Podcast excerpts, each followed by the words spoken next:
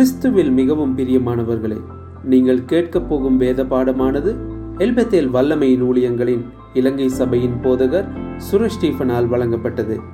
சகோதரரின் செய்திகள், வேத பாடங்களை தொடர்ந்தும் பெற்றுக்கொள்ள எங்களை அணுகுங்கள். எங்களுடைய தொலைபேசி மற்றும் வாட்ஸ்அப் இலக்கம் பூஜ்ஜியம் ஏழு ஒன்று எட்டு மூன்று நான்கு ஒன்பது ஆறு நான்கு ஒன்பது பூஜ்ஜியம் ஏழு ஒன்று எட்டு மூன்று நான்கு ஒன்பது ஆறு நான்கு ஒன்பது. எல்பெத்தேல் ஸ்ரீலங்கா என்ற யூடியூப் சேனல் வாயிலாகவும் ஃபேஸ்புக் பக்கத்தின் மூலமாகவும் ebpmslmedia at gmail dot com என்ற இமெயில் வாயிலாகவும் எங்களை தொடர்பு கொள்ள முடியும். ஜபத்துடன் கேளுங்கள், ஆசீர்வாதம் பெறுங்கள். இதோ உங்கள் சகோதரன் சுரேஷ் தீபா. கிறிஸ்து இயேசுவுக்குள் பிரியமானவர்களே, இன்று நாங்கள் ஒன்று கொரிந்தியர் ஐந்தாவது அதிகாரத்திற்குள் கடந்து செல்ல போகிறோம். ஒன்று கொரிந்தியர் ஐந்தாவது அதிகாரம். இந்த ஒன்று கொரிந்தியர் ஐந்தாவது அதிகாரம் பதிமூன்று வசனங்களை அடங்கிய ஒரு மிக சிறிய ஒரு அதிகாரமாக காணப்பட்டாலும் இது மிக மிக முக்கியமான ஒரு அதிகாரமா இருக்கிறது. இதுவரை நான்கு அதிகாரங்களாக பரிசுத்த பவுல் கொரிந்தி சபையிலே ஏற்பட்ட பிரிவினைகள், அதற்குரிய காரணங்கள் என்ன என்பது என்ற காரியங்களை குறித்து பரிசுத்த பவுல் தொடர்ந்தும் பேசிக் கொண்டு வந்தவர். இப்பொழுது ஐந்தாவது அதிகாரத்துக்குள் வரும்போது அவர் பாலியல் ரீதியான ஒரு பாவத்தை குறித்து, ஒரு தமிழிலே விபச்சாரம் என்று ஐந்தாம் அதிகாரம் முதல் வசனத்திலே பார்க்கிறோம், குறித்து பேச ஆரம்பிக்கிறார். ஒரு விபச்சாரத்தை, இல்லாவிட்டால் வேசித்தனம், இல்லாவிட்டால் ஒரு பாலியல் ரீதியான ஒரு பாவத்தை குறித்து பேச ஆரம்பிக்கிறார். பாவம் என்று சொல்லும் போது எப்பொழுதும் பாவம் தனித்து நிற்பதில்லை. பாவம் எப்பொழுதுமே அது ஜோடு ஜோடாக வருகிறது. ஒரு பாவம் வரும் என்றால் இன்னொரு பாவம் வரும். இப்பொழுது பிரிவினைகள் அந்த சபையிலே வந்து அந்த சபையை மோசப்படுத்தி கொண்டிருந்த அந்த காலங்களிலே சபைக்குள்ளே மற்ற பாவங்களும் அது தலையெடுக்க ஆரம்பித்தது. ஆரம்ப நாட்களிலே பரிசுத்த பவுல் அந்த கொரிந்தி சபையை அவர் நடத்தி வந்த நாட்களிலே அன்றைக்கு இருந்த அந்த உபதேசம், அன்றைக்கு இருந்த அந்த பரிசுத்தம், அன்றைக்கு இருந்த தேவபயம் அவர் போன பின்பு சற்று குறைந்து போனது, இல்லாவிட்டால் அது மங்கி போயிருக்கும் என்று கருதப்படுகிறது. ஏனென்றால் நாங்கள் பார்க்கிறோம் முதல் இரண்டாவது அதிகாரங்களிலே, அதாவது முதலாம் கொரிந்தியர் இரண்டாம் அதிகாரத்திலே மூன்று இரண்டாம் வசனத்திலே இயேசு கிறிஸ்துவை சிலுவையில் அறையப்பட்ட அவரே அன்றி வேறொன்றையும் உங்களுக்கு அறியாதிருக்க நான் தீர்மானித்தேன். நாங்கள் பார்க்கிறோம் அடோனிராம் ஜட்சன் என்ற ஒரு ஊழியக்காரனை குறித்து சரித்திரம் இப்படி சொல்லுகிறது. அவர் இந்தியா, மியான்மர் போன்ற இடங்களிலே ஒரு மிஷனரியாக கடந்து சென்றவர். அவர் ஊழியங்களுக்கு போன போது அந்த காட்டுவாசிகள் மத்தியிலே அவர் போய் மிகவும் படிக்காதவர்கள், மிகவும் பாவத்தில் இருந்தவர்கள் மத்தியிலே போய் சிலுவையை குறித்து அவர் பிரசங்கம் பண்ண பண்ண அந்த ஜனங்கள் அவர்கள் இயேசு கிறிஸ்துவை ஏற்றுக்கொண்டது மட்டுமல்ல, தங்களுடைய வாழ்க்கையிலே ஒழுங்குகள், விசேஷமாக பாலியல் ரீதியான பாவங்களை குறித்தும் அவர்கள் பயப்பட்டு அதிலிருந்து மனம் திரும்பி ஒரு சரியான வாழ்க்கைக்குள் வர ஆரம்பித்தார்கள்.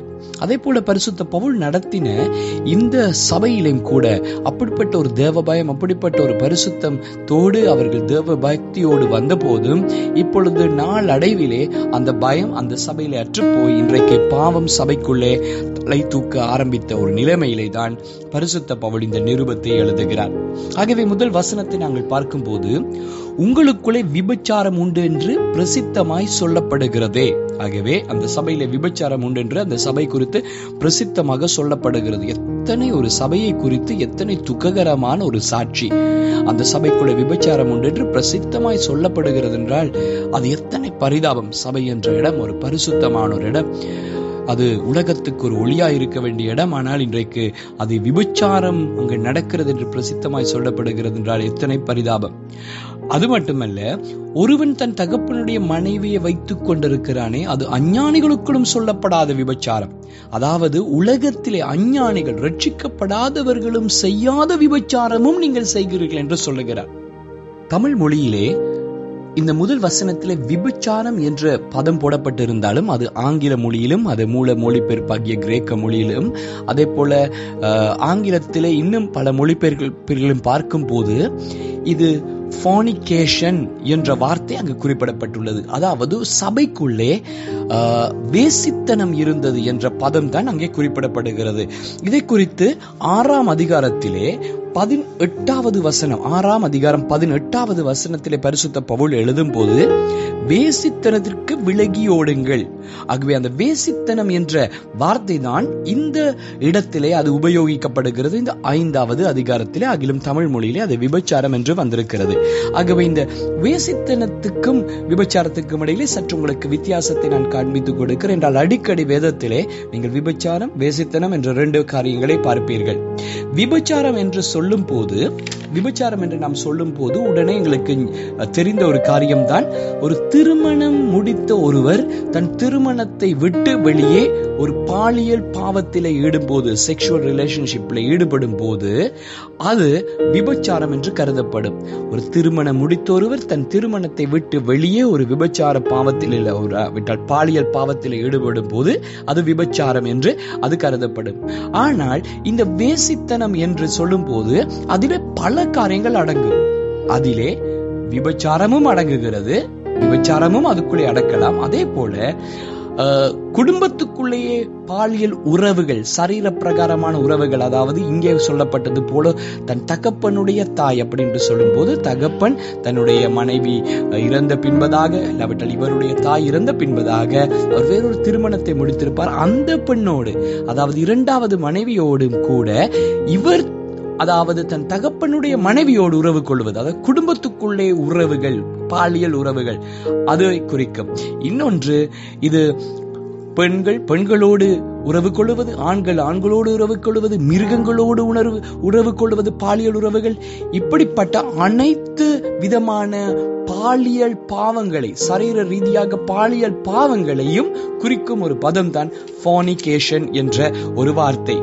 இந்த fornication என்ற வார்த்தை ஃபோனியோ P O R N E I A என்ற வார்த்தையிலிருந்து தான் வருது. ஃபோனியோ, இந்த ஃபோனியோ என்ற கிரேக்க பதத்திலிருந்து தான் pornography என்ற வார்த்தை வருகிறது. pornography, இந்த pornography என்றால் ஆபாச படங்கள், ஆபாசமான படங்கள். இது பட இது வந்து pornography ஆபாசம் என்ற பதங்கள் இல்லாவிட்டால் அந்த ஆபாச படங்கள் என்ற வார்த்தையும் ஆங்கில சொல்லும் இதிலிருந்து தான் வருகிறது. ஆகவே இந்த இது ஒரு ஆபாசத்தை குறிக்கும், ஒரு ஆபாசமான காரியத்தை செய்ததை குறிக்கும் பதம் தான் இந்த வேசித்தனம் என்று தமிழிலே மொழிபெயர்க்கப்படுகிற, ஆங்கிலத்திலே வருகிற fornication என்ற வார்த்தை. அதை சொன்னது உங்களுக்கு ஒரு அளவு விளங்கி இருக்கும் என்று நினைக்கிறேன். ஆகவே இதுவரை கொரிந்தி சபையிலே அவர்கள் பல பாவங்களை குறித்து பேசப்பட்டு, பிரிவினைகளை குறித்து பேசப்பட்டு, இப்பொழுது இதிலே ஒரு பயங்கரமான ஒரு பாவத்தை குறித்து அவர் பேசுகிறார். அதாவது சரித்திர ரீதியாக நாங்கள் பார்க்கும்போது மனிதர்கள், கவனிங்கள், மனிதர்கள் பாலியல் ரீதியிலே மிருகங்களையும் விட ஒரு சீர்கெட்ட, அதாவது அவர்கள் இம்மாரல் சொசைட்டியாக, ஒரு சமுதாயமாக மாறி உள்ளனர். ஒரு மிருகங்களை விட சீர்கட்ட ஒரு இடத்திற்கு மனிதர்கள் இன்றைக்கு விழுந்திருக்கிறார்கள். இதே நிலைமை அன்றைக்கு கொரிந்தி சபையில் இருந்தது. அதுதான், ஒரு மிருகங்களை எடுத்துக்கொண்டால் மிருகங்கள் ஆண்கள் ஆண் மிருகம் ஆண் மிருகத்தோடு உறவு கொள்வது, பெண் மிருகம் பெண் மிருகத்தோடு உறவு கொள்ளுகிறதை நாங்கள் மிருக உலகத்தில் கூட காண முடியாது. ஆனால் மனிதர்கள் மத்தியிலே காணுகிறோம். என்றால் அத்தனையாய் மனிதர்களுடைய வீழ்ச்சி, நிலைமை பரிதாபமாக மாறியுள்ளது. ஆகவே கொரிந்தி சபையில இருந்த பிரச்சனை, கொரிந்தியனுடைய அந்த சமுதாயம் அவ்வளவு பாவம் நிறைந்த ஒரு சமுத்திரம் போல இருந்தது. அதனால் அந்த பாவத்தின் அந்த பாதிப்பு சபைக்குள்ளும் கொஞ்சம் கொஞ்சமாக வர ஆரம்பித்தது. இல்லாவிட்டால் ஏற்கனவே அந்த பாவத்தில் இருந்தவர்கள் அதை முற்று முழுவதும் அதை தங்களுடைய வாழ்க்கையை அகற்றி போட தவறினார்கள் என்றே சொல்லலாம். இந்த பாலியல் என்ற பாவம் மிக பயங்கரமானது. அது தேவனுக்கு, தேவன் வெறுக்கிற, தேவனுக்கு எதிரான ஒரு பயங்கரமான பாவம் என்பதை முழு வேதத்திலே பார்க்கிறோம். இந்த ஸ்டடியிலே நேரம் இல்லாதபடினால் நான் அங்கும் இங்கும் ஒன்று நேரம் இருக்கிறபடி சொல்லுகிறேன். யோசேப்பை குறித்து பார்த்தால், யோசேப்பை குறித்து நாங்கள் வாசிக்கிறோம் ஆதியாகமத்திலே. யோசேப்பு தன் பாவத்திலே சோதிக்கப்பட்ட போது அவன் எகிப்து தேசத்திலே ஒரு எகிப்து தேசத்திலே அவன் போர்த்திபாரின் வீட்டிலே வேலை செய்த போது போர்த்திபாரின் மனைவி தவறாய் நடந்து கொள்ள பார்த்த போது அவன் சொன்ன வார்த்தை இதுதான். அவன் சொல்லுகிறான், இத்தனை பெரிய பொல்லாங்குக்கு உடன்பட்டு தேவனுக்கு விரோதமாய் நான் பாவம் செய்வது எப்படி? ஆகவே இந்த விபச்சாரம் இல்லாவிட்டால் வேசித்தனம், பாலியல் பாவங்கள் என்று சொல்லும் போது இது தேவனுக்கு முன்பதாக பெரிய ஒரு பொல்லாங்காய் இருக்கிறது. ஆகவே இதை தேவன் வெறுக்கிறார். இப்படிப்பட்ட ஒரு பாவம் இப்பொழுது கிரேக்க நாட்டில் இருந்த இந்த கொரிந்தி சபைக்குள்ளே கடந்து வந்திருக்கிறது. ஆனால் கிரேக்கர்களுக்கு, அந்த சமுதாயத்துக்கு இது சர்வ சாதாரணமா, இன்றைக்கு உலகத்தை போல் இது சர்வ சாதாரணமான ஒரு காரியம். கிரேக்கர்களுக்கு தங்கள் அனுதின ஆகாரம் போலதான் பாலியல் பாவங்களும். அவர்களுக்கு அது அத்தனை பெரிய ஒரு காரியமாக, பாதிப்பாக, தப்பாக கூட காணப்படவில்லை. ஏனென்றால் அவருடைய மதத்திலே கூட விபச்சாரம் கலந்திருந்தது. ஏனென்றால் அவருடைய ஆலயங்களிலே இருந்த பூசாரி பெண்கள் அவர்கள் அவர்கள் விபச்சாரத்திலே ஈடுபட்டார்கள் என்று நான் அறிமுகப்படுத்தின முதலாம் அதிகாரத்தில் உங்களோடு நான் அதை குறித்து நான் பேசினேன். அத்தனை மோசமாய் அன்றைக்கு அந்த பகுதிகள் காணப்பட்டபடினால் இந்த கொரிந்தியர் சபைக்குள்ளும் இந்த நிலைமை இப்பொழுது காணப்படுகிறது. ஆகவே நான் இதை குறித்து இன்னும் கொஞ்சம் உங்களுக்கு விளக்கப்படுத்தட்டும். தேவன் இதை குறித்து இந்த பாவத்தை எவ்வளவு வெறுக்கிறார், இதனுடைய பாரதூரத்தை கொஞ்சம் உங்களுக்கு வேகமாய் நான் காண்பித்து கொடுக்கட்டும். உபாகமம் இருபத்தி இரண்டாம் அதிகாரத்திலே நாங்கள் பதிமூன்றாம் வசனத்திலே இருந்து தொடர்ச்சியாக தேவன் இந்த தலைப்பின் கீழேயே பேசுகிறதை நாங்கள் பார்க்கிறோம். மோசே மூலமாக தேவன் இஸ்ரவேல் ஜனங்களோடு பேசுகிறதை பார்க்கிறோம். பதிமூன்றாவது வசனம் முதல், உபாகமம் இருபத்தி இரண்டு பதிமூன்று முதல் இந்த முழு அதிகாரத்தையும் நீங்கள், நான் விசுவாசிக்கிறேன், நீங்கள் கட்டாயமாக வீடுகளில் தனிமையாய் நான் சொன்ன பின்பதாக நீங்கள் வாசிப்பீர்கள் என்று நான் நிச்சயமாய் நான் நம்புகிறேன். இந்த முழு அதிகாரத்தையும் வாசித்து பாருங்கள், குறைந்தது பதிமூன்றாம் வசனத்திலே இருந்தாவது. பதிமூன்றாம் வசனத்திலே ஒரு ஸ்திரீ விவாகம் பண்ணின ஒருவன் அந்த பெண்ணோடு சேர்ந்த பின்பதாக வந்து, இந்த பெண் ஏற்கனவே அவளுடைய கண்ணி அவளையே இழந்திருக்கிறாள், அவள் அவள் ஒரு கண்ணிமையை அவள் இழந்திருக்கிறாள், அவர் கண்ணிகை அல்ல என்று சொல்லி ஒரு குற்றத்தை சொல்லி, அதன் பின்பதாக தகப்பன் தாய் அதை நிரூபிக்க முடியாத போன போது அந்த நிரூபித்தாள், அவள் இல்லை, அவள் கன்னியாய் இருந்தாள் என்பதை அந்த தகப்பன் தாய் வந்து சில அடையாளங்களை வைத்து நிரூபிப்பார்கள். அதையெல்லாம் பார்க்க நேரமில்லை, வாசித்து பாருங்கள். அப்படி நிரூபிக்கும் போது அவன் சொன்ன குற்றச்சாட்டு பொய்யாய் இருந்தால் பத்தொன்பதாம் வசனத்திலே அவனுக்கு தண்டனை கொடுக்கப்படும். இரண்டாவது நூறு வெள்ளிக்காசு. நூறு வெள்ளிக்காசு என்றால் அந்த நாட்களிலே பெரிய ஒரு தொகை. ஆகவே விளையாட்டாக இதை எடுக்க முடியாது. மூன்றாவதாக அந்த பெண்ணை அவர் தொடர்ந்து திருமணம் முடித்து அவளோடு வாழ வேண்டும். ஆக இந்த மூன்று தண்டனைகளும் அவனுக்கு கொடுக்கப்படும். ஆகிலும் இருபத்தி ஓராவது வசனத்திலே அவள் குற்றவாளியாய் இருந்தால், அதாவது திருமணத்துக்கு முன்பதாகவே தான் தன்னுடைய கன்னிமையை அவள் இழந்திருந்தாள், அதாவது தான் ஒரு கன்னி அல்ல என்ற நிலைமை அவளுக்குள் காணப்பட்டாள். சற்று யோசித்து பாருங்கள். அவள் காணப்பட்டால் இருபத்தி ஓராவது வசனத்தின்படி அவளை கல்லெறிந்து அவளுடைய தகப்பன் வீட்டுக்கு முன்பதாக, இருபத்தி ஓராம் வசனத்திலே அந்த பெண்ணை அவள் தகப்பனுடைய வீட்டு வாசலுக்கு முன்பாக கொண்டு வந்து, என்றால் தகப்பன் அதுக்கு உத்தரவாதி, அவள் இஸ்ரவேலின் மதிக்கட்ட காரியத்தை செய்து தன் தகப்பன் வீட்டிலே வேசித்தனம் பண்ணினபடினாலே அவளுடைய பட்டணத்து மனிதர் அவளை கல்லெறிந்து கொல்ல கடவர்கள். இப்படியே தீமையை உன் நடுவிலிருந்து விலக்க கடவாய். இப்படியாக அவள் தண்டிக்கப்பட்டு அவள் கொல்லப்பட வேண்டும். ஆகவே இதனுடைய காரியம் என்ன?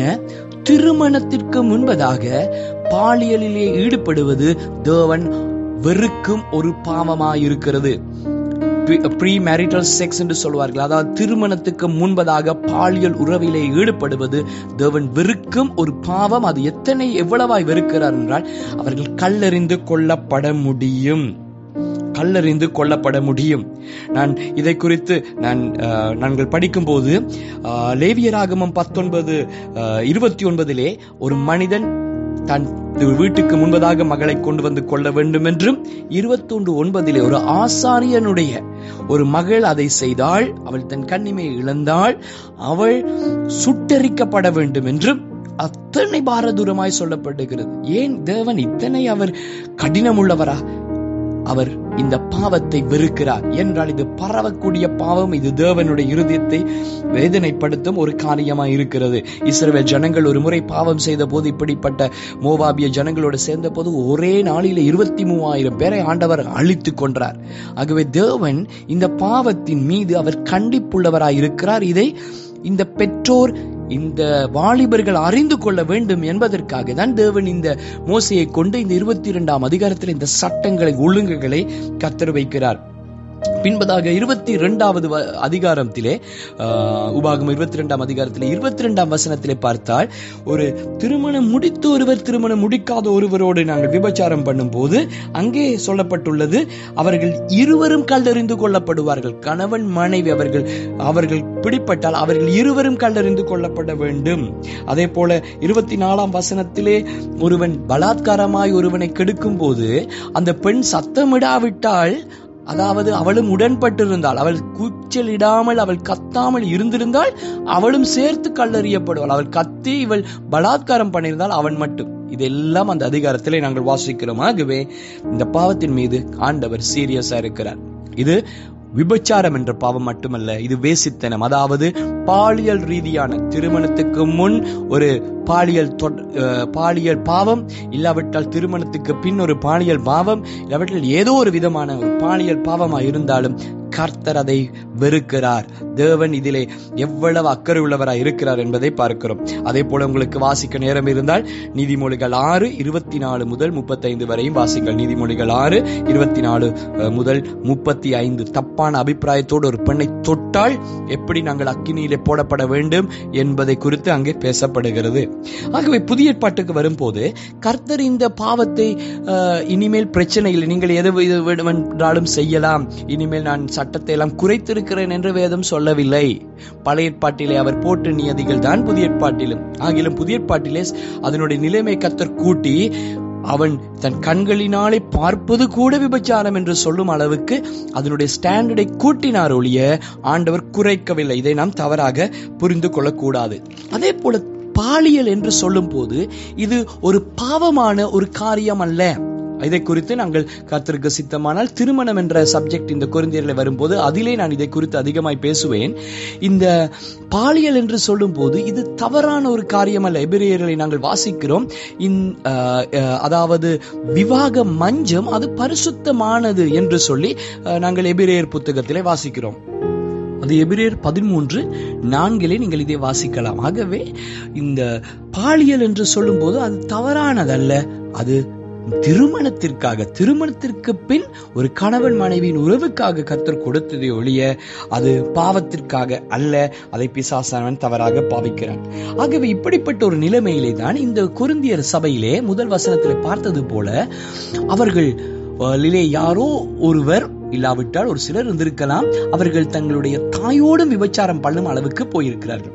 இப்பொழுது இதிலே இருக்கிற இந்த ஐந்தாவது அதிகாரத்திலே பவுல் எதை குறித்து பேசுகிறார் என்றால், விசேஷமாக சபை இந்த இடத்திலே எடுக்க வேண்டிய நடவடிக்கை என்ன, தி டிசிப்ளின், ஒழுங்குமுறை என்ன என்பதை தான் இந்த ஐந்தாம் அதிகாரம் முழுவதும் நாங்கள் பார்க்கிறோம். அதாவது ஒருவர் விபச்சாரம் செய்து இப்படிப்பட்ட ஒரு வேசித்தனம் பண்ணி ஏதோ ஒரு தப்பில இருக்கும் போது சபை என்ன செய்ய வேண்டும் என்றதை தான் தி சர்ச்சஸ் டிசிப்ளின், சபையினுடைய டிசிப்ளின், ஒழுங்குமுறை என்ற தலைப்பை தான் இந்த ஐந்தாவது அதிகாரத்துக்கு நான் கொடுக்கலாம். இரண்டாம் வசனத்தை வாசிப்போம்.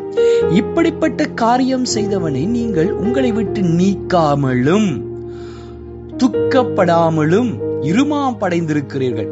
ரெண்டு கேள்விகளை கேட்கிறார். ஒன்று, இப்படிப்பட்டவனை நீங்கள் சபையை விட்டு நீக்கவில்லை.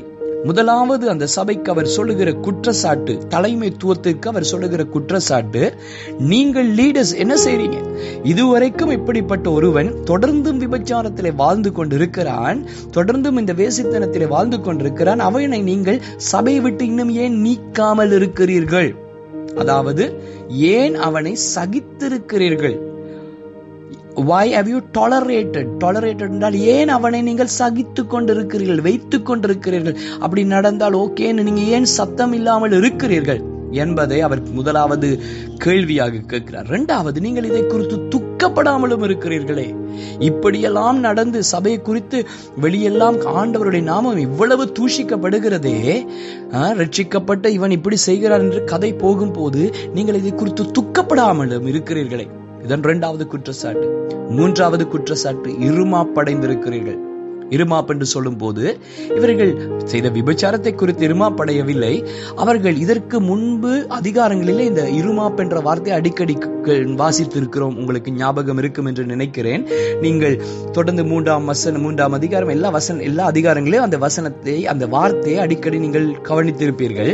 இது எதை குறிக்கிறார் என்றால், அவர்கள் ஏற்கனவே அவர்கள் தங்களுடைய தலைவர்களை குறித்து இருமாப்பு, தங்களுடைய சபையை குறித்து இருமாப்பு, எங்கள் நாங்கள் பவுலை சேர்ந்தவர்கள், நாங்கள் அப்போலோ, எங்களுடைய நாங்கள் பேதுருவின் ஆட்கள், இப்படிப்பட்ட ஒரு இருமாப்பு, நாங்கள் கிறிஸ்தவர்கள் இல்லாட்டி கிறிஸ்துவை சேர்ந்தவர்கள், இப்படிப்பட்ட ஒரு இருமாப்பு, தங்களுடைய தலைவரை குறித்து இருமாப்பு, தங்களுடைய படிப்பை குறித்து, அறிவை குறித்து இருமாப்பு. ஏனென்றால் பவுல் சொல்லுகிறார் அங்கே, நீங்கள் அறிவு அறிவை குறித்து அதிகம் பேசுகிறீர்கள் என்றால், அவர்கள் கிரேக்கர் என்றபடினாலே அநேகர் அவர்கள் அறிவை குறித்து ஒரு பெரிய இருமாப்பு இருந்திருக்கலாம், எங்களுக்கு இவ்வளவும் தெரிய வந்தது. தொடர்ந்து நீங்கள் அந்த கொரிந்தியரை படிக்கும் போது அவருடைய வரங்களை குறித்து, ஏனென்றால் அந்த சபையில் அநேக வரங்கள் இருந்தது, அந்நிய பாஷைகள், பல வரங்கள் இருந்தது, அதை குறித்து ஒரு இருமாப்பு.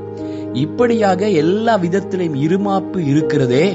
ஆனால் உன்னுடைய நிலைமை என்ன என்றுதான் பவுல் கேட்கிறார். இவ்வளவு விபச்சாரம் செய்து கொண்டு, உலகத்திலே சொல்லப்படாத அளவு பாவம் நீ செய்து கொண்டு, நீ சபை குறித்து பெருமை பாராட்டி கொண்டிருக்கிறாய் என்று கடினமாய் அவர் சொல்லுகிறார். ஆகவே சபையிலே இருக்கிற மிக முக்கியமான காரியம்தான் சபையிலே பவுல் சொல்லுகிற காரியப்படி அவர்களை நீங்கள் ஏன் இன்னும் நீக்காமல் இருக்கிறீர்கள். மூன்றாவது வசனத்துக்கு போவோம். இப்பொழுது மூன்று நான்கு ஐந்திலே ஒரே காரியத்தை பார்க்கிறோம். நான் வேகமாய் வாசிக்கிறேன். நான் சரீரத்தினாலே உங்களுக்கு தூரமாய் இருந்தும் ஆவினாலே உங்களோடு இருக்கிறவனா இப்படி செய்தவனை குறித்து நான் கூட இருக்கிறது போல நீங்களும் என்னுடைய ஆவியும் நமது கர்த்தராகிய இயேசு கிறிஸ்துவின் அதிகாரத்தோட கூடி வந்திருக்கேன். அப்படி என்றால் நான் என்னுடைய ஆவியிலே உங்களோடு உடன்படுகிறேன், நீங்களும் இதை கண்டிருக்கிறீர்கள், நீங்களும் சாட்சிகள், கிறிஸ்து இயேசு எங்களோடு இருக்கிறார். இப்பொழுது நாங்கள் தீர்மானம் எடுக்க வேண்டும். என்ன? நான் அடுத்த வசனத்தில், ஐந்தாம் வசனத்திலே பவுல் சொல்லுகிறார், அப்படிப்பட்டவனுடைய ஆவி கர்த்தராகிய இயேசு கிறிஸ்துவின் நாளிலே ரட்சிக்கப்படும்படி மாம்சத்தின் அழிவுக்காக நம்முடைய கர்த்தராகிய இயேசு கிறிஸ்துவின் நாமத்தினாலே அவனை சாத்தானுக்கு ஒப்பு கொடுக்க வேண்டும் என்று தீர்ப்பு செய்கிறேன். அவர் சொல்லுகிறார், இப்பொழுது நான் தீர்ப்பு செய்கிறேன், இவனை சாத்தானுக்கு ஒப்பு கொடுக்க வேண்டும். அப்படி என்றால் என்ன? இப்பொழுது இதை குறித்து பல பல யோசனைகள், பல கருத்துகள் இருக்கிறது. ஆகிலும் சாத்தான் என்று சொல்லும் போது இலகுவா அண்டர்ஸ்டாண்ட் பண்ணக்கூடியவர், சபையினுடைய பாதுகாப்பை விட்டு அவனை நாம் உலகத்துக்கு போடுவது.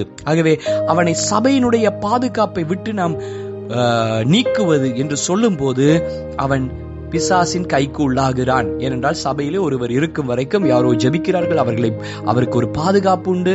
என்றால் சபையின் அந்த எல்லைக்குள்ளே இருக்கிறபடினால், சபையினுடைய அங்கமாய் இருக்கிறபடினால். ஆனால் அவனை நாங்கள் நீக்கி விடும்போது, சபையை விட்டு அவனை அகற்றி விடும்போது என்ன நடக்கிறது? அவன் சாத்தானின் கைக்குள்ளாகிறான். சாத் அதுவும் பவுல் சொல்லுகிறார், இவனை நீக்கி விடுவது கோபத்துக்காக அல்ல. அவன் அப்பொழுது வெளியே போட்ட உடனே, தண்டித்த உடனே, இல்லாவிட்டால் அவனை கைவிட்ட உடனே பிசாசானவன் அவனுடைய மாம்சத்தை தொந்தரவு படுத்தி, கஷ்டப்படுத்தி, பல பிரச்சனைகள் வந்து இறுதியிலே அவன் ரட்சிக்கப்பட வாய்ப்பு உண்டு என்பதற்காக தான் அதை செய்ய சொல்லுகிறார். ஆகவே தேவனுடைய முறை என்ன? கர்த்தருடைய சபையினுடைய முறை என்ன? லீடர்ஸுடைய முறை என்ன? ஒரு சபையிலே தொடர்ந்து ஒருவர் விபச்சாரத்திலே, வேசித்தனத்திலே வாழ்ந்து கொண்டிருந்தார், ஒரு வாலிப பிள்ளையா இருக்கலாம், ஒரு ஒரு பெரியவரா இருக்கலாம், என்ன கர்த்தர் சொல்லுகிறார்?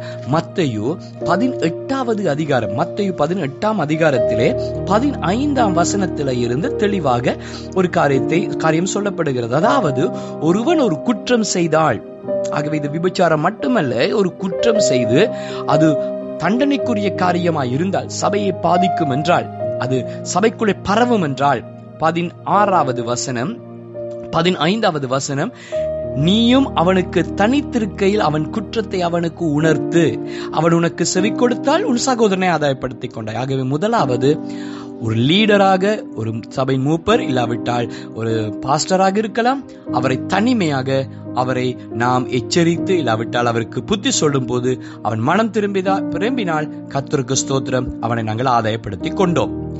இல்லை என்றால் பதினாறாம் வசனம், அவன் செவி கொடாமல் போனால் இரண்டு மூன்று சாட்சிகளுடைய வாக்கினாலே சங்கதிகள் எல்லாம் நிலை வரும்படி இரண்டொருவரை உன்னுடைய கூட்டிக் கொண்டு போ.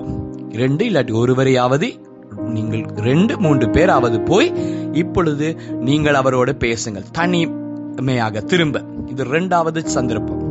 அப்படியும் அவன் செவி கொடாமல் போனால், மனம் திரும்பாமல் போனால், பதினேழாம் வசனம் கவனிங்கள், அதை சபைக்கு தெரியப்படுத்து. இது இயேசுவினுடைய வார்த்தை, இயேசுவினுடைய வார்த்தை. ஆகவே இது இதை குறித்து நாங்கள் வேறு எதுவும் சொல்வதற்கு எதுவும் இல்லை என்று நினைக்கிறேன். சபைக்கு ஆண்டவர் சொன்ன காரியம் இது. இது ஆண்டவர் சொல்றார், இதை சபைக்கு நீ தெரியப்படுத்து. சபைக்கு செவி கொடுக்காதிருப்பானேயானால் அவன் உனக்கு அஞ்ஞானியைப் போலவும் ஆயக்காரனைப் போலவும் இருப்பானாக. அவன் சபையிலேயும் சபையிலும் நாங்கள் சொல்லுவதை, அவன் பிரசித்தமாய் சொல்லுவதையும் கேட்டு அவன் மனம் திரும்பாத பட்சத்திலே, சபையிலே சொல்லுவது என்று சொல்லும் போது சில நேரங்களிலே சபையிலே அறிவிக்கலாம், இல்லாவிட்டால் பொதுவாக கம்யூனியன் கூட பரிசுத்த மேசையிலே உனக்கு பங்கு இல்லை என்பதை நாங்கள் அறிவித்து அவனை வெளியே வைக்கலாம். இப்படி நீ நாங்கள் செய்யும் போது என்ன நடக்கிறது? அவன் எங்களுக்கு ஒரு அஞ்ஞானியை போலவும், அதாவது அஞ்ஞானி என்று சொல்லும் போது ரட்சிக்கப்படாதவனை போல தான் அவனை நாங்கள் ட்ரீட் பண்ணணும். ரட்சிக்கப்படாதவங்க வந்துட்டு போவாங்க, ஆனாலும் அவர்களுக்கு அவர்களோடு எங்களுக்கு ஒரு ஐக்கியம் இருக்காது. அவர் அவர்கள் ரட்சிக்கப்படாதவர்கள் எப்படி ரட்சிக்கப்படாத யாரை குறித்து எங்களுக்கு பெரிய ஒரு பொறுப்பு இல்லையோ, அதாவது பொறுப்பு என்று சொல்லும் போது ஒரு உடன் அவர்களோடு பெரிதாக நாங்கள் மூவ் பண்ணுவது இல்லையோ, அதே போல இவர்கள் ஒரு ரட்சிக்கப்படாத ஒருவரை போலவே கருதப்படுவார். இதைத்தான் வேதம் தெளிவாக சொல்லுகிறது. ஆகவே தலைவர்கள், மூப்பர்கள், தலைவர்கள், லீடர்ஸ் இந்த காரியத்தை சபையிலே செய்ய வேண்டும். நான் இதை குறித்து அநேக ஸ்டடிஸ் கேட்கும் போது இன்னைக்கு அநேக இடங்களிலே செய்யப்படுவது இல்லை என்று சொல்லப்பட்டாலும் ஒரு சில நல்ல தேவ மனுஷர்கள், நான் இதை அங்கும் இங்கும் நான் கேட்ட போது இல்லாட்டி வாசித்த போது நான் கண்ட காரியம், உண்மையான தேவ மனிதருடைய சபைகளிலே அவர்கள் அதை செய்து வருகிறார்கள். நான் இதை ஆச்சரியப்பட்ட காரியம், அமெரிக்காவிலே சபைகளிலே செய்கிறார்கள். அதன் நிமித்தமாக சபையில ஜனங்கள் குறையவில்லை, இன்னும் உண்மையுள்ள ஜனங்கள் வந்தது ஒன்று. இரண்டாவது, அந்த ஊழியக்காரர் சொல்லும் காரியம், ஒருவரை நாங்கள் அப்படி அனுப்பும் போது மற்றவர்கள் யாவரும் பயப்படுகிறார்கள். ஓ, சபைக்கு நாங்கள் உத்தரவாதி. இல்லாவிட்டால் இன்றைக்கு அநேக கணவன்மார், அநேக மனைவிமார், அநேக பேர் தொடர்ச்சியாக ஒரு முறை ஒரு தவறு செய்வதை நான் சொல்லவில்லை, தொடர்ச்சியாக அவர்கள் பாவத்திலே, விபச்சாரத்திலே, வேசித்தனத்திலே, இப்படிப்பட்ட பாலியல் பாவங்களிலே வாழ்ந்து கொண்டு இருக்கிறார்கள். ஆனாலும் அவர்கள் நினைக்கிறார்கள் யாருக்கும் நான் இதை ஒன்றும் செய்வதற்கு அதிகாரம் இல்லை. ஆனால் வேதத்தில் இங்கே பவுலும் சொல்லுகிறார், இயேசுவும் சொல்லுகிறார், அவர்கள் சபைக்கு அறிவிக்கப்பட்டு சபையை விட்டு நீக்கப்பட வேண்டும். கர்த்தருக்கு ஸ்தோத்திரம் உண்டாகட்டும். ஏன் இதை சொல்லுகிறார் என்பதை தொடர்ச்சியான வசனங்களிலே நாங்கள் பார்க்கலாம். ஐந்தாம் அதிகாரம் ஆறாம் வசனம், நீங்கள் மேன்மை பாராட்டுகிறது நல்லதல்ல, நீங்கள் பெருமை பாராட்டி கொண்டிருக்கிறது அவ்வளவு நல்லதல்ல என்று சொல்லிவிட்டு சொல்லுகிறார், கொஞ்சம் புளித்தமா பிசைந்த மா முழுவதையும் புளிமாக்கும் என்று அறியீர்களா? ஆகையால் நீங்கள் புளிப்பில்லாதவர்களா இருக்கிறபடியே, புதிதாய் பிசைந்த மாவாய் இருக்கும்படி பழைய புளித்த மாவை புறம்பே கழித்து போடுங்கள். ஏனெனில் நம்முடைய பஸ்காவாகிய கிறிஸ்து நமக்காக பலியிடப்பட்டிருக்கிறார். என்ன இந்த இடையிலே இந்த ஏன் இந்த பஸ்காவை குறித்து பேசுகிறார்? இது ஒரு பெரிய சப்ஜெக்ட். சுருக்கமாக சொல்லுகிறேன், இஸ்ரவேல் ஜனங்கள் எகிப்திலிருந்து விடுதலை ஆனதற்கு அடையாளமாக அன்றைக்கு பஸ்காவை புசித்தார்கள். ஏ அந்த ஆடு அடிக்கப்பட்டு அது கொல்லப்பட்டது, அதுதான் பஸ்கா ஆடு என்று சொல்லுவார்கள். அது இயேசுவுக்கு ஒப்பிடப்படுகிறது. அதே போல அன்றைக்கு அவர்கள் அந்த எகிப்தை விட்டு வெளியே வரும்போது எந்த விதமான புளிப்புள்ள, எகிப்தை சேர்ந்த எந்த விதமான புளிப்புள்ள காரியத்தையும் அப்பத்தையுமே புளிப்பு உண்டாக்கக்கூடிய, அதாவது ஈஸ்ட் என்று சொல்லுவார்கள் ஆங்கிலத்திலே, ஈஸ்ட் எதுவுமே வெளியே கொண்டு வர முடியாது. அதுதான் ஆண்டவருடைய சட்டம். அவர்கள் புளிப்பில்லாதவர்களா இருக்க வேண்டும் என்று கர்த்தர் விரும்பினார். ஆகவே என்ன சொல்ல வருகிறார்? எட்டாம் வசனத்திலே பதில், ஆதலால் பழைய புளித்த மாவோடைய, அதாவது பழைய அந்த நீங்கள் ரட்சிக்கப்பட முன்பதாக இருந்த அந்த காரியத்தோட நீங்கள் சபைக்குள்ளே வந்து ஒரு புதிய வாழ்க்கைக்குள்ளே வாழ முடியாது. ஆகவே பழைய வாழ்க்கை, ஏனென்றால் எபேசியரிலும் புதிய ஏற்பாட்டிலே பரிசுத்த பவுல் எழுதும் மற்ற நிருபங்களிலும் பார்க்கிறோம், எங்கள் பழைய வாழ்க்கையை களைந்து விட்டு, களைந்தன கழற்றி போட்டு விட்டு ஒரு புதிய வாழ்க்கைக்குள் நாங்கள் வர வேண்டும். நாங்கள் மறுபடியும் பிறந்தால் புதிய மனுஷனை தரித்து கொள்ள வேண்டும். ஆகவே இன்றைக்கு சிலர் யோசிக்கிறார்கள், பாவிகளுக்கு தான் சபை, பாவிகள் ரட்சிக்கப்படுவதற்காக கர்த்தர் வைத்த இடம் தான் சபை. ஆனால் பாவத்திலே தொடர்ந்து வாழுவதற்கான, குடிகொள்ளுவதற்கான இடம் சபை அல்ல. ஒரு மனுஷன் சபைக்கு வரும்போது அவனுக்குள் ஒரு மனம் திரும்புதல் வர வேண்டுமே ஒழிய அவன் தொடர்ச்சியாக பாவத்திலே சபையில இருந்தால் இந்த பாவம் மற்றவர்களுக்கு பரவ ஆரம்பிக்கும். ஒருவன் விபச்சாரம் பண்ணால் அவனோட ஃப்ரெண்டா இருக்கிற, அவரோட சிநேகமா இருக்கிற மற்ற குடும்பங்களுக்குள்ளும் அந்த விபச்சாரம் வரும். இது ஒரு ஆபத்தான நிலைமை. பாவம் பரவக்கூடியதாகவே தான் என்று இங்கே அவர் சொல்லுகிறார். புளித்த கொஞ்சம் புளித்தம்மா என்ன செய்யுமா, மற்ற எல்லாமாவையும் புளிக்க பண்ணி விடுமா. ஆகவே அதை களை கழித்து போடுங்கள், பழைய புளித்தமாவை. அப்படி என்றால் யாரை குறித்து சொல்லுகிறார்? இப்படிப்பட்ட பாவங்கள் செய்கிறவர்களை குறித்து தான் இங்கே பேசி சொல்லுகிறார். அப்படிப்பட்டவர்கள் நீங்கள் கழித்து போடுங்கள், இல்லாவிட்டால் முழு சபையையும் அது புளிப்பாக்கி விடும், இல்லாவிட்டால் பாவம் வந்துவிடும். காரணம், இயேசு கிறிஸ்து நமக்காக மரித்தபடினால் தொடர்ந்தும் நாங்கள் பாவத்திலே வாழ முடியாது. இறுதியாக நாங்கள் வாசிக்கும் போது ஒன்பதாம் வசனத்திலிருந்து எட்டாம் வசனத்தின் கடைசி பகுதியும் அத்தோடு சேர்ந்ததுதான். துர்க்குணம், பொல்லாப்பு என்னும் புளித்த மாவோடு அல்ல, துப்புரவு உண்மை என்னும் புளிப்பில்லாத அப்பத்தோடு பண்டிகையை ஆசரிக்க கடவோமாகவே. கர்த்தருடைய பரிசுத்த மேசையா இருக்கும், கர்த்தருடைய சபையில இருக்கட்டும். எங்களுடைய ஆசரிப்பு, எங்களுடைய மகிழ்ச்சி வந்து ஒரு பரிசுத்தமாய் காணப்பட வேண்டும் என்பதை கர்த்தர் விரும்புகிறார். ஒன்பதாவது வசனத்திலிருந்து, விபச்சாரரோட கூட கலந்திருக்க கூடாது என்று நிருபத்தில் உங்களுக்கு எழுதினேன். ஏனென்றால் நான் அறிமுகத்தை சொல்லும் போது உங்களுக்கு சொன்னேன், ஏற்கனவே ஒரு நிருபத்தை பரிசுத்த பவுல் இந்த கொரிந்தியருக்கு எழுதியிருக்கிறார். அதிலே ஏற்கனவே இந்த விபச்சாரக்காரரோடு நீங்கள் கலந்திருக்க கூடாது என்று அவர் எழுதியிருக்கிறார். ஆகவே இது ஒரு புதிய பிரச்சனை அல்ல. ஏற்கனவே அவர் வார்னிங் கொடுத்து கொண்டிருந்திருக்கிறார். ஆனால் இவர்களோ சகி அதை சகித்து கொண்டு அவர்களை சபையில இருக்க விட்டிருக்கிறார்கள். பத்தாம் வசனம், ஆனாலும் இவ்வுலகத்தில் உள்ள விபச்சாரக்காரர், பொருளாசைக்காரர், கொள்ளைக்காரர், விக்கிராராதனைக்காரர் இவர்களோடு எவ்வளவும் கலந்திருக்க கூடாது என்று நான் எழுதவில்லை. அப்படியானால் நீங்கள் உலகத்தை விட்டு நீங்கி போக வேண்டியதா இருக்கும். இதுல இன்னும் சில பாவங்களையும் சேர்க்கிறார் இந்த விபச்சாரத்தோடு. என்றால் விபச்சாரத்தோடு இந்த பாவங்கள் இணைந்து போகும். விபச்சாரக்காரர், பொருளாசைக்காரர், அதாவது பொருளாசை, விபச்சாரம், கொள்ளைக்காரர், விக்கிராராதனைக்காரர் இவை எல்லாம் ஒன்றோடு பிணைந்து போகும் பாவங்கள். இந்த ஒன்று வந்தால் மற்றது ஒன்று வர ஆரம்பிக்கும். அநேக விபச்சாரக்காரருக்குள்ளே பொருளாசை உண்டு. அவர்கள் கொள்ளைக்காரராய் மாறுவார்கள்.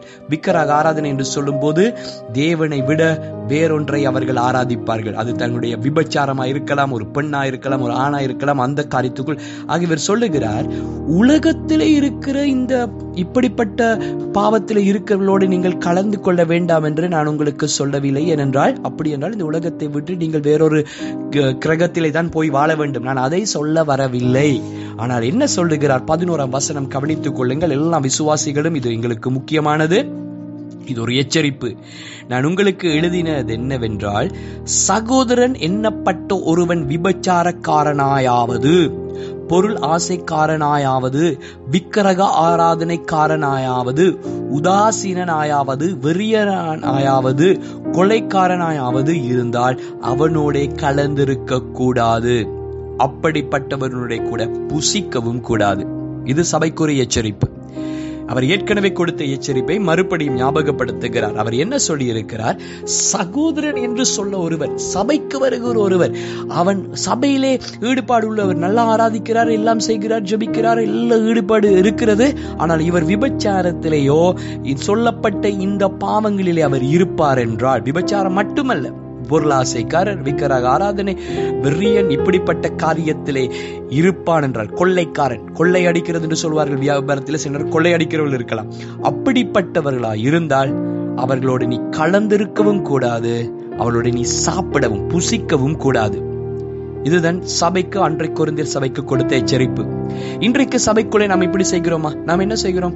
எல்லாரும் எல்லாரையும் ஏற்றுக்கொள்ளதானே வேண்டும் என்ற ஒரு பெரிய ஒரு கிருபையை காட்டுகிறோம். இது உலகத்தில் இருக்கிறவர்களுக்கு நாம் காட்ட வேண்டும். ஏனென்றால் அவன் இயேசுவை அறியாதனால் அவன் விபச்சாரம் பண்ணுகிறான், அவன் கொலை செய்கிறான், அவனோடு நீங்கள் புசிக்க வேண்டும், அவருக்கு சொல்லிக் கொடுக்க வேண்டும், அவனை ரட்சிப்புக்குள்ளே கொண்டு வாங்க அவன்.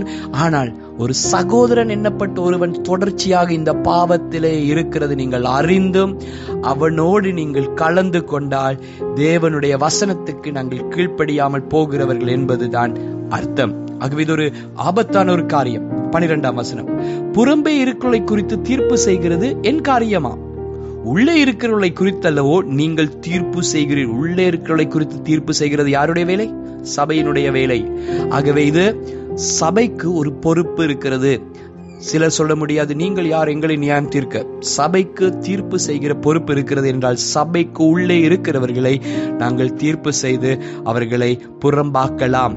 பதிமூன்றாம் வசனம், புறம்பே இருக்கிறவளை குறித்து தேவன் தீர்ப்பு செய் தேவனே தீர்ப்பு செய்வார், ஆகையால் அந்த பொல்லாதவனை உங்களை விட்டு தள்ளி போடுங்கள். இரண்டாவது முறையுமாக அவர் எழுதுகிறார், அந்த பொல்லாதவனை தள்ளி போடுங்கள், அவனை சேர்ச்சை விட்டு, அவன் உங்களுடைய ஐக்கியத்தை விட்டு அவனை வெளியே போடுங்கள். சில சொல்லுவார்கள், கர்த்தருடைய சபை யாருக்கும் எங்களை வெளியே போட முடியாது. அப்படி அல்ல. கர்த்தர் சபையிலே பொறுப்பை, உக்கிரான துவத்தை ஊழியக்காரர்கள், லீடர்ஸ், மூப்பர்களுக்கு கொடுத்திருக்கிறார். மூப்பர்கள் மட்டுமல்ல, முதிர்ச்சி அடைந்த பழைய விசுவாசிகள் கூட இந்த காரியத்தை கண்டனம் பண்ண வேண்டும். ஏனென்றால் அந்த விபச்சாரமானது ஒரு நாள் அது மாறி மாறி எங்கேயோ வந்து சில நேரம் எங்களுடைய பிள்ளைகளை கூட தொத்தி விடலாம். ஆகவே இந்த காரியத்தை நாங்கள் கரிசனை உள்ளவர்களாய், நாங்கள் சீரியஸாக எடுத்து இன்றைக்கு நாங்கள் தேவனுடைய சன்னிதானத்தில் இருந்து மனம் திரும்பி இனிமேல் சபைக்குள்ள எந்த விதமான விபச்சாரங்கள் தொடர்ந்து இருக்கும் என்றால் நாம் அதை கண்டிப்பதற்கும், அதை குறித்து மூப்பர்களுக்கோ லீடர்ஸுக்கோ அறிவித்து அதன் அதில் ஒரு நடவடிக்கை எடுப்பதற்கு நாங்கள் தீர்மானம் எடுப்பது நல்லது. ஏனென்றால் இயேசு கிறிஸ்து நமக்காக சிலுவையிலே மரித்தது நாம் பழைய வாழ்க்கையிலே வாழுவதற்கல்ல, ஒரு புதிய வாழ்க்கையிலே வாழுவதற்காகவே. கர்த்தர் உங்களை ஆசீர்வதிப்பாராக.